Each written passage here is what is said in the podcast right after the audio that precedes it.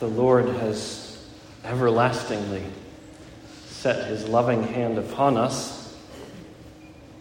And we're mindful of that as we turn to his word now. We are turning to hear the word of a God who has loved us like that. So, like David, we don't want to get away from him. Instead, we practically run to him. And we're doing that now as we turn to the reading and the hearing of his word, seeking out this God, wanting to hear his voice. Not just the testimony that we hear in the rains outside, but the testimony here that shines forth, the voice that sounds forth from this book. You can see in your bulletin that we are turning to Mark chapter 9. I'm going to begin reading for us at verse 14, and we'll go down through verse 29. So listen now to the Word of God. And when they came to the disciples, they saw a great crowd around them and scribes arguing with them. And immediately all the crowd, when they saw him, were greatly amazed and ran up to him and greeted him. And he asked them, What are you arguing about with them? And someone from the crowd answered him, Teacher, I brought my son to you, for he has a spirit that makes him mute. And whenever it seizes him, it throws him down, and he foams and grinds his teeth and becomes rigid. So I asked your disciples to cast it out, and they were not able. And he answered them, Oh, faithless generation, how long am I to be with you? How long am I to bear with you? Bring him to me. And they brought the boy to him. And when the Spirit saw him, immediately it convulsed the boy and he fell on the ground and rolled about, foaming at the mouth. And Jesus asked his father, How long has this been happening to him? And he said, From childhood. And it has often cast him into fire and into water to destroy him. But if you can do anything, have compassion on us and help us. And Jesus said to him, If you can, all things are possible for one who believes. Immediately, the father of the child cried out and said, I believe, help my unbelief. And when Jesus saw that a crowd came running together, he rebuked the unclean spirit, saying to it, You mute and deaf spirit, I command you, come out of him and never enter him again. And after crying out and convulsing him terribly, it came out, and the boy was like a corpse so that most of them said, He's dead. But Jesus took him by the hand and lifted him up, and he arose. And when he had entered the house, the disciples asked him privately, Why could we not cast it out? And he said to them, This kind cannot be driven out by anything but prayer. So, this is the word of our God. Let's go to the Lord now in prayer. Father, we thank you for your word. We thank you for this remarkable story that we've just heard. We pray that you would give us ears now to hear your voice. Speak, Lord, for your servants are listening. And we ask it in Jesus' name. Amen.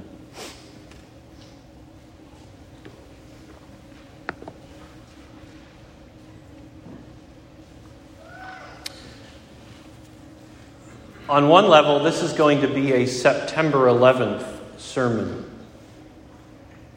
This is going to be a sermon that was inspired, at least initially, at least in my own mind, by what happened on September 11th. But I don't mean September 11th, 2001. I mean what happened on September 11th, 2016.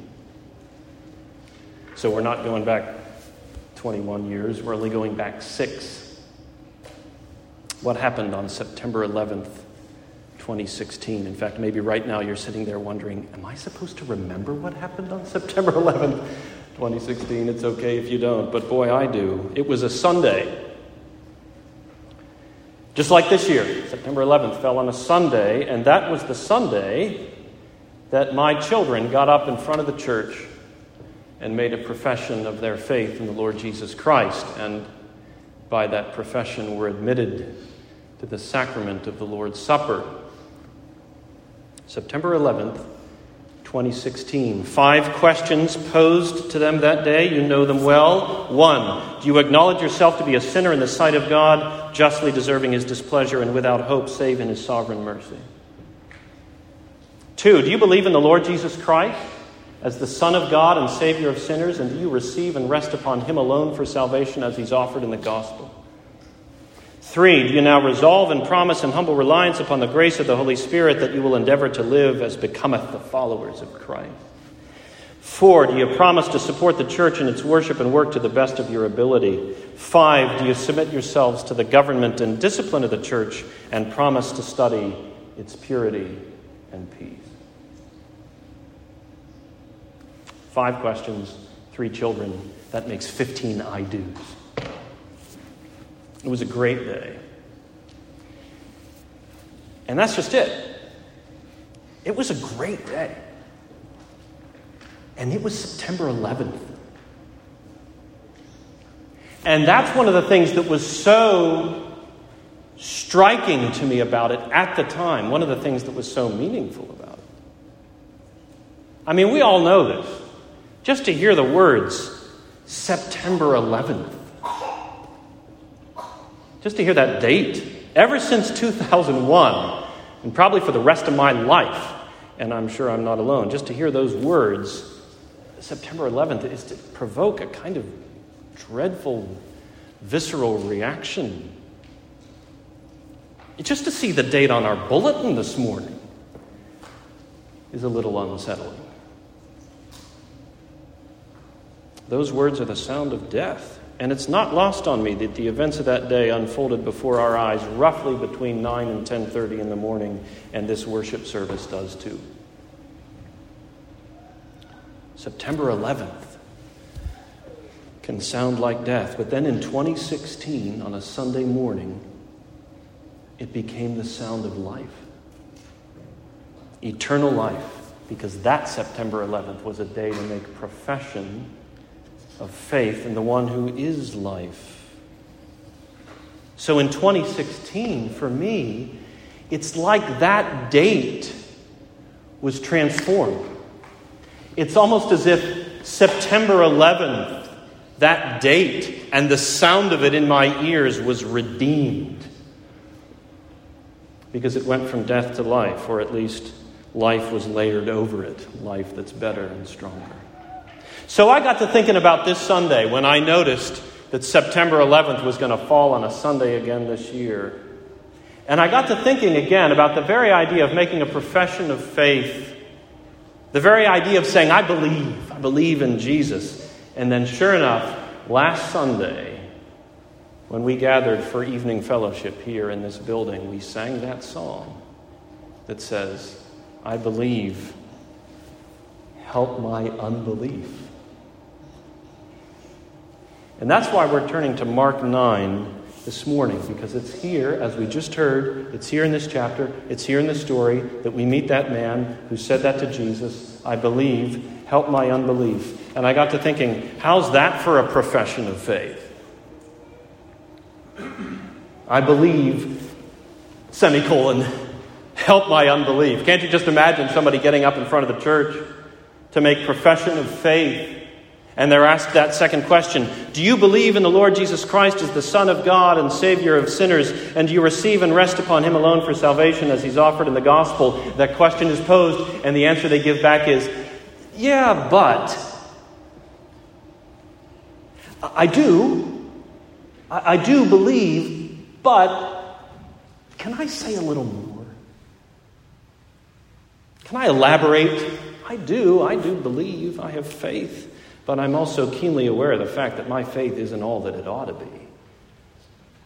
And I can also say that I don't want to stay that way. And I can also say that I'm going to spend the rest of my life looking to Jesus to help me. How's that for a profession of faith? That's beautiful. because it's true.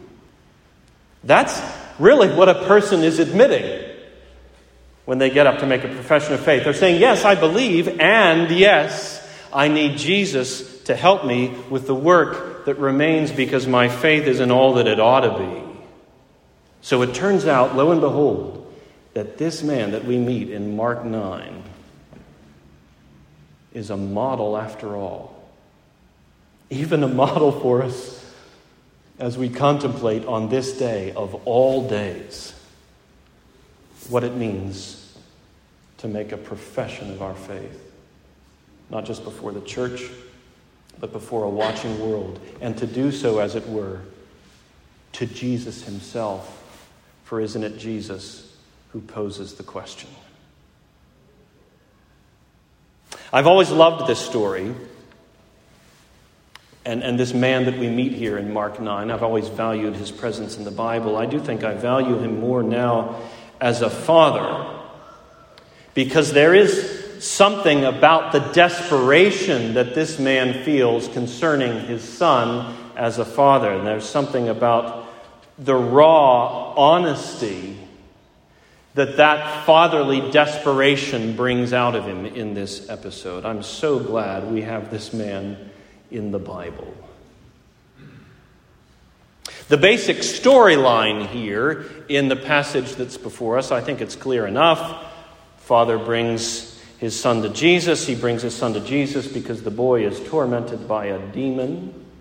And understandably, the man wants Jesus to drive the demon out, set his boy free.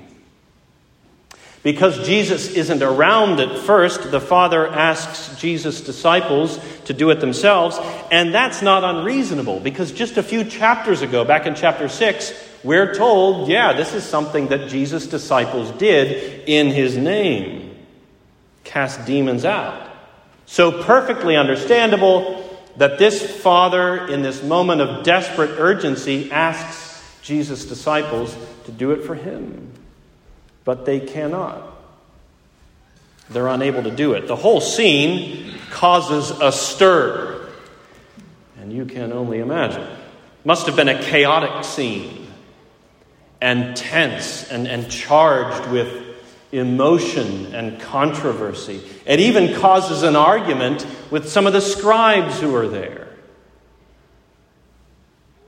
So the father asks the disciples to do it. They're unable to do it, but of course, when Jesus gets there, he's perfectly able to do it. And he does it, and the boy is restored. So there you have our basic storyline as it unfolds. A few things to notice by the way here before we think about lessons to learn. A few things by the way. First of all, what we've got here is an instance of demonic possession, demonic troubling, there was a flurry of this kind of demonic activity during the time of Jesus' earthly ministry. His, his very presence and his preaching and his power, it, it brought out the worst of these worst of creatures. Even they knew, even they could tell that his very presence and ministry signaled that the battle had been joined in a new way. Even they understood. So, this demon, in this story, when he realizes that he's in the presence of the Son of God, he convulses the boy. He reacts. And he goes to work as he has so many times before. If nothing else, brothers and sisters, it tells us this much how wicked must these unseen wicked powers be to do this to a child? Not because children are innocent and pure, let's not be naive, but because children are still in a position of relative powerlessness and dependence and trust. Even more so, this boy who's left unable to speak or hear. How wicked must these wicked powers have been to do this to a child? tells us something about the conflict that Jesus came into, the conflict that Jesus himself provoked simply by coming into the world. So I love the fact that when it says he cast the demon out, Jesus says, Come out of him and never enter him again. This isn't just liberation, this is lifelong liberation. The battle has been joined, and this Jesus of Nazareth, make no mistake, he is more than conqueror. And then notice this as well. The disciples fail in this instance. They're unable to do what the Father asks them to do. And when it's all over, Jesus has to explain to them why. What does he say? He says, This can, kind cannot be driven out by anything but prayer. So apparently, the disciples failed because in some way they were relying upon themselves. It's not spelled out, it's not fully explained, but that must be what was going on. Apparently, they weren't looking to God directly in prayer for the power that was needed to make this happen and so they fail. It's a kind of unbelief on their part. And so Jesus sighs the way that he does. Oh, faithless generation, how long am I to be with you? How long am I to bear with you? So, those are a few things to notice by the way. But for our purposes here this morning, notice, notice what is the heart of this story this back and forth between Jesus and the Father. Look again at verse 21. Jesus asked his father, How long has this been happening to him? He said, From childhood, has often cast him into fire and into water to destroy him. But if you can do anything, have compassion on us and help us. And Jesus said to him, If you can. All things are possible for one who believes. Immediately the father of the child cried out and said, I believe. Help my unbelief. The word immediately, that's a word that you keep coming across in Mark's gospel account. He uses it a lot. Mark tells the story of Jesus in a way that's fast paced. Immediately, Jesus said this. Immediately, Jesus did that. Did that. It's fast paced, it's one thing right after the other. Well, here it's immediately that this father cries out like this. It's, it's fast paced, it's instinctive, it's raw. You almost wonder if he, if he cries out like that and then thinks, Did I just hear myself say that to Jesus of Nazareth? And Jesus makes this claim all things are possible for one who believes. And immediately, right away, instinctively, this man is exposed. He's desperate and he's honest, and he is faithful in that honesty. I believe, help my unbelief. So let's just pause over that statement. And there are three points, three lessons that I want to point out here about that statement on the Father's part. I believe, help my unbelief. The first point is the believer's belief. The second is going to be the believer's unbelief. And the third is going to be the believer's prayer. So, first of all, the believer's belief. Understandably, we're, we're powerfully drawn to what the man says toward the end when he says, Help my unbelief, that touches a nerve, and we'll get there in just a minute or two. But don't be so drawn to that that you skip over what he says first, which is, I believe. This man does believe in Jesus, and he doesn't just say it, he shows it. He shows it twice. He shows it first when he says, Help my boy. He says it a second time when he says, Help me. This man does believe in Jesus. What exactly he believed about Jesus, we can't know. In other words, how much, at this point, how much had this man heard about Jesus? We can't know. And, and for that matter, never forget this story that we're reading here in Mark 9. This didn't happen in 2022. This happened in a remarkable moment in human history. At this point in human history, the Son of God has come into the world, but not yet has he died and been raised. What that means is that the truth about Jesus hadn't yet been made entirely clear when this story happened. So it's not just Who knows what this man's circumstances were and so forth? It's also, this is a remarkable moment in human history when only so much has been made plain about who this Jesus of Nazareth really is. So, what exactly he believed about Christ, we can't know, but we do know this much. Because all we got to do is back up a few chapters to chapter 6. We do know this much. Mark chapter 6 says this Wherever Jesus came, in villages, cities, or countryside, they laid the sick in the marketplaces and implored him that they might touch even the fringe of his garment, and as many as touched it were made well. That's back in chapter 6. Jesus has been healing a lot of people. He's been setting a lot of people free. And it's not just that he's doing those mighty works, he's also preaching. He's also declaring the kingdom of God. In so many words, he's declaring himself as the one who'd come to usher that kingdom in. Well, word travels. Word gets around. That news, at least that much, had reached the ears of this desperate father, and this man believed. That's why he came. That's why he came to Jesus. That's why he brought his son to Jesus. So it's a good reminder of an important lesson about faith, Christian, including your faith and mine. When it comes to faith, the main thing is the object of your faith. What matters most is who or what you're trusting in. What matters most is not the relative strength or sophistication of your faith. A person's faith might be weak because they're a new believer. Or in the Bible, in the Gospels, during the course of Jesus' earthly ministry, a person's faith might have been shadowy simply because the truth about Jesus hadn't yet been made fully clear. Whatever it is, whether then or now, it's a good reminder. The main thing is the object of your faith. Although the good news is that if your faith is in Jesus, then your faith is going to grow over time.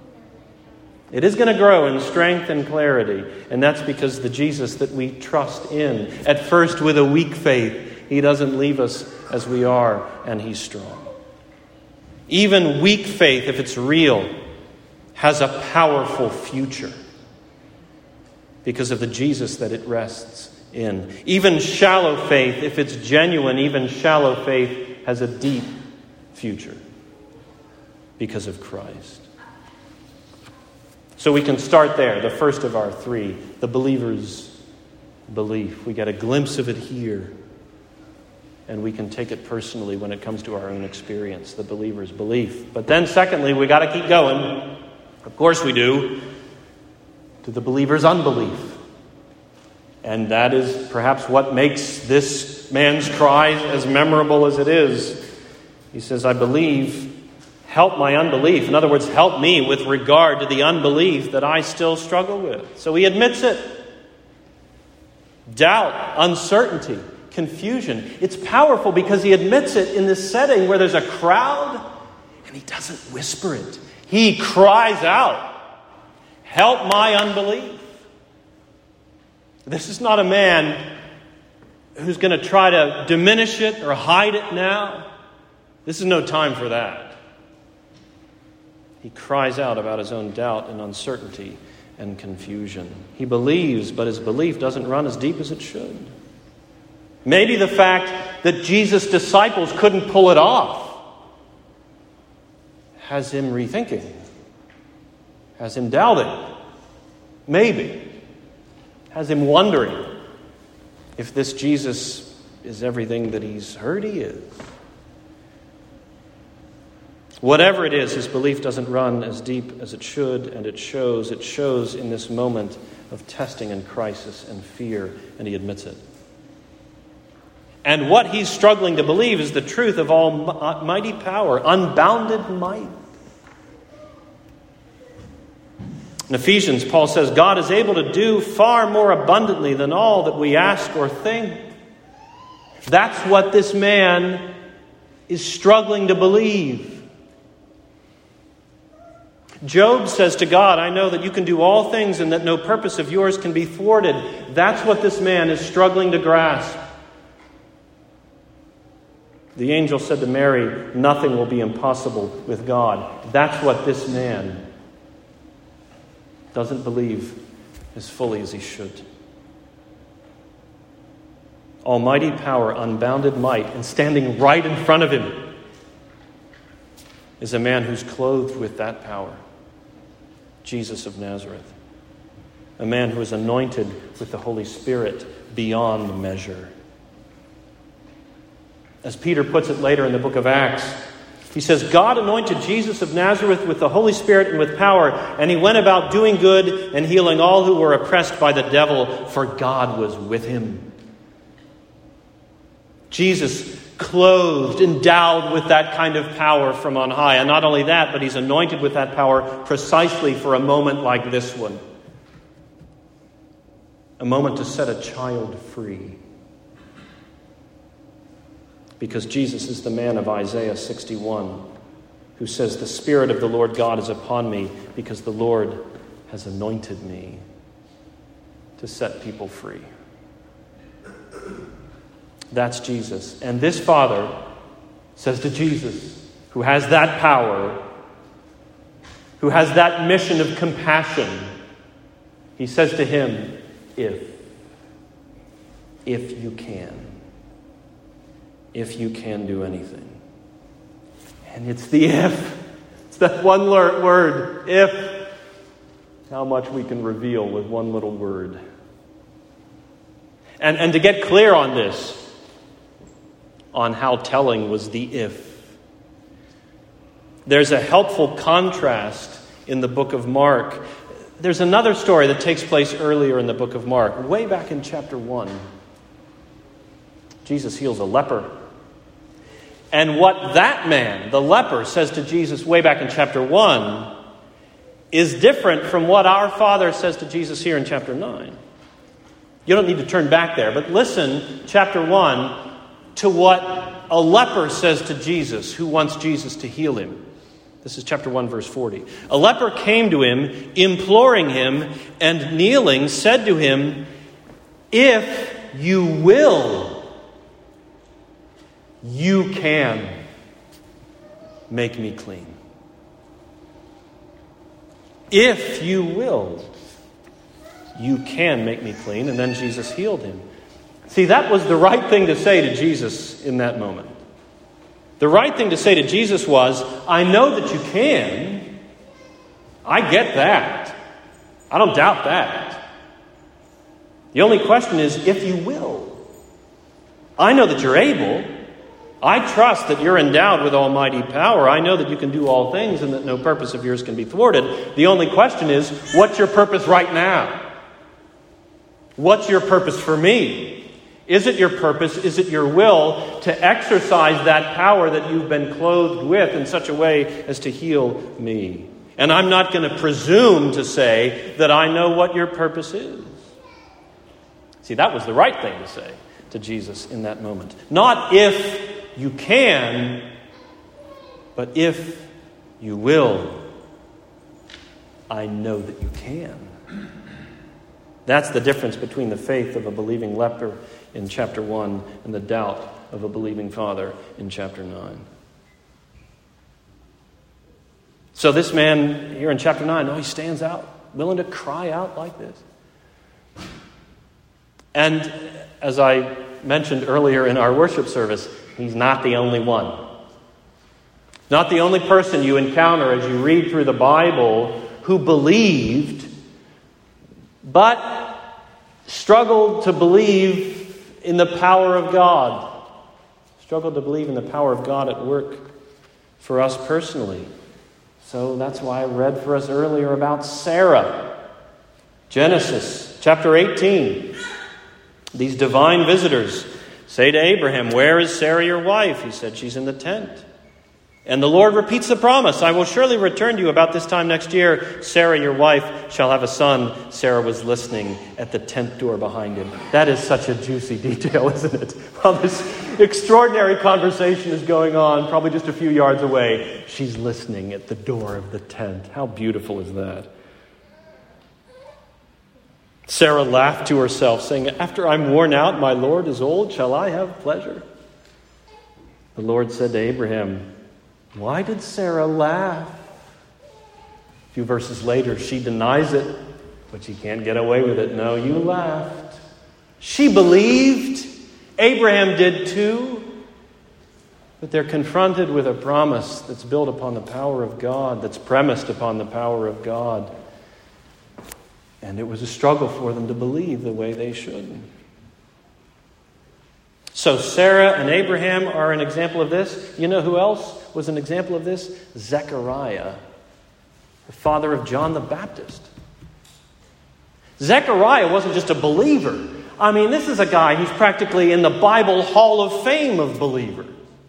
Luke chapter 1, the very beginning of Luke's gospel account, refers to Zechariah and his wife, Elizabeth, says they were both righteous before God, walking blamelessly in all the commandments and statutes of the Lord.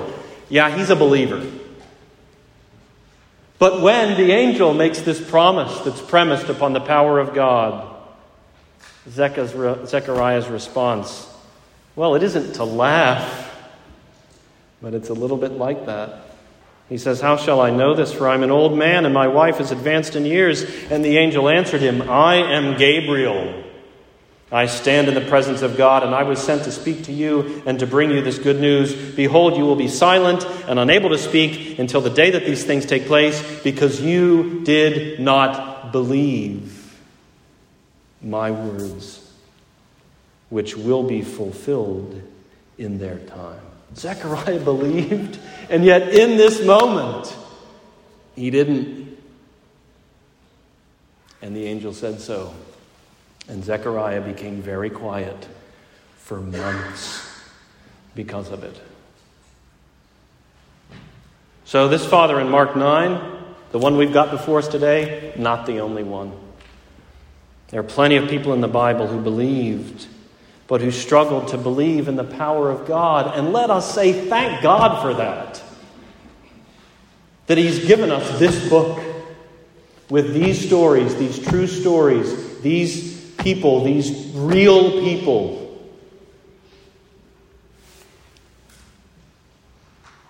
Because that kind of unbelieving doubt, that's something that's characteristic of the Christian life in this life, to this day, not just in biblical days.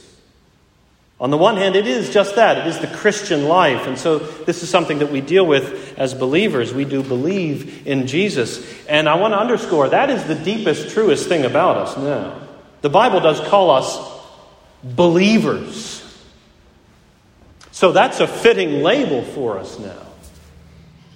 That's the deepest, truest thing about us. On the other hand, the things that we believe about Him, it could be that they've taken relatively shallow root in our souls.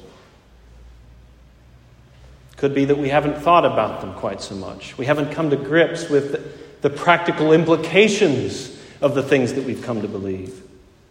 Could be that in a moment of testing and trial, our confidence wavers.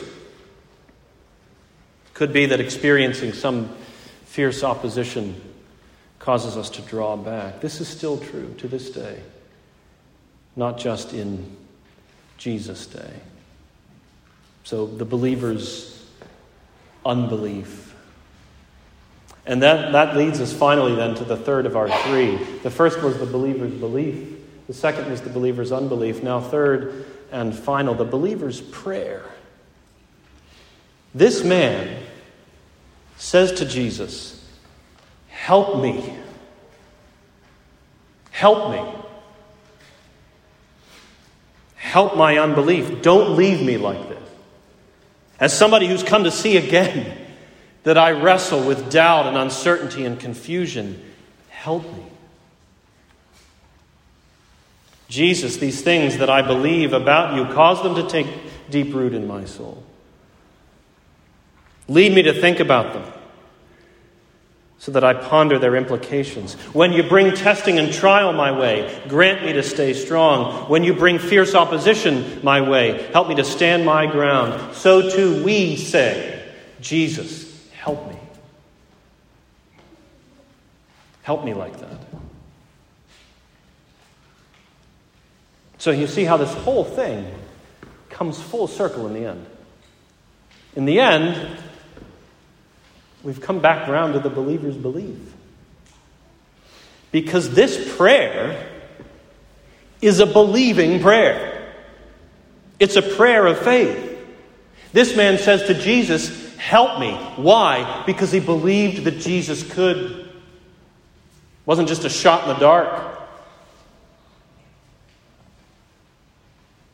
And it's the same thing with us when we pray it. We say, Jesus, strengthen my faith. And we say that to him precisely because we believe that he can and that he will.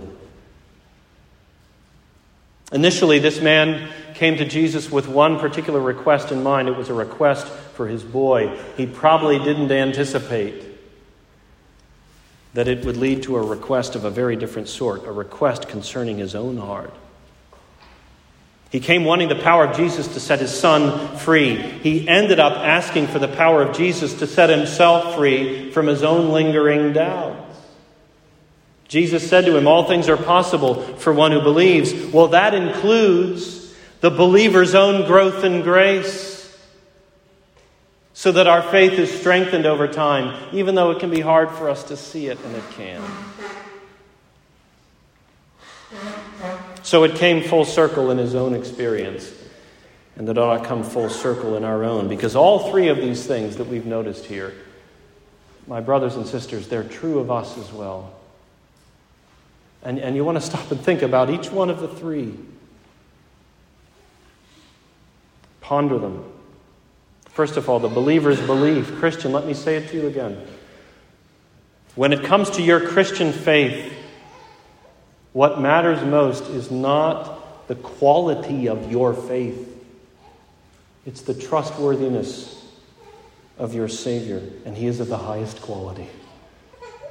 He is the same yesterday and today and forever. He does not ebb and flow the way our faith does. So rest in Him, the believer's belief, your belief, your Savior. So too, the believer's unbelief. Christian, that's something to take to heart as well. And I know it seems like an odd kind of comfort, but I want to say to you take comfort. The fact that you wrestle with doubt and uncertainty and perplexity, that doesn't mean that you're not a believer. It just means that you're a believer who's not yet in heaven. Take comfort. Don't despair. Don't despair about yourself and about your own spiritual state. So take comfort like that, but then keep going to our third point as well, which is the believer's prayer. Don't settle for the doubts that you wrestle with. Don't, I'd put it this way don't make peace with your lingering unbelief as if it's okay and you can just acquiesce in it get used to it. No, go after it. Is there some particular Bible truth that you're having a hard time getting a firm grip on these days? And then, is there some particular reason in your life, some factor, some cause that's responsible for that lingering unbelief? Go after it. Don't settle for this. Go after it in prayer. Say, Lord, I believe, now help me. Help my unbelief. And then, when you've prayed that, get up off your knees and act like somebody who meant it. Which means getting yourself in the Word and surrounding yourself with Christian fellowship, getting yourself connected with fellow believers because we need one another. So, yes, Jesus helps us, and that's how he does it by his word, by fellowship, by connectedness, by prayer. That's why I say pray this prayer and then act like it. Act like you mean it. Prove that you want this. And as I was saying when we got started, Christian, that is itself a way of following through on your profession of faith. The very fact that you can relate to this man here in Mark 9, that doesn't mean that you're not a Christian. That doesn't mean that you were a hypocrite when you professed your faith before the church, before the world. Actually, it means that you are a Christian. It just means that you're a Christian in this age, in this present evil age, in this age when we still struggle, when we still need help, in this age when dreadful things happen in the world and drive us to our knees again to contemplate the power of God. So, brothers and sisters, whenever you find that you don't stand in awe of the truth of the gospel in the way that you should, whenever you find that it's hard to hold on to the truth of God's power even at work in your own life, remember this man. Remember this man in Mark 9. Remember his cry, his immediate cry I believe, help my unbelief, and make it your own because Jesus has made you his own. Let's pray together.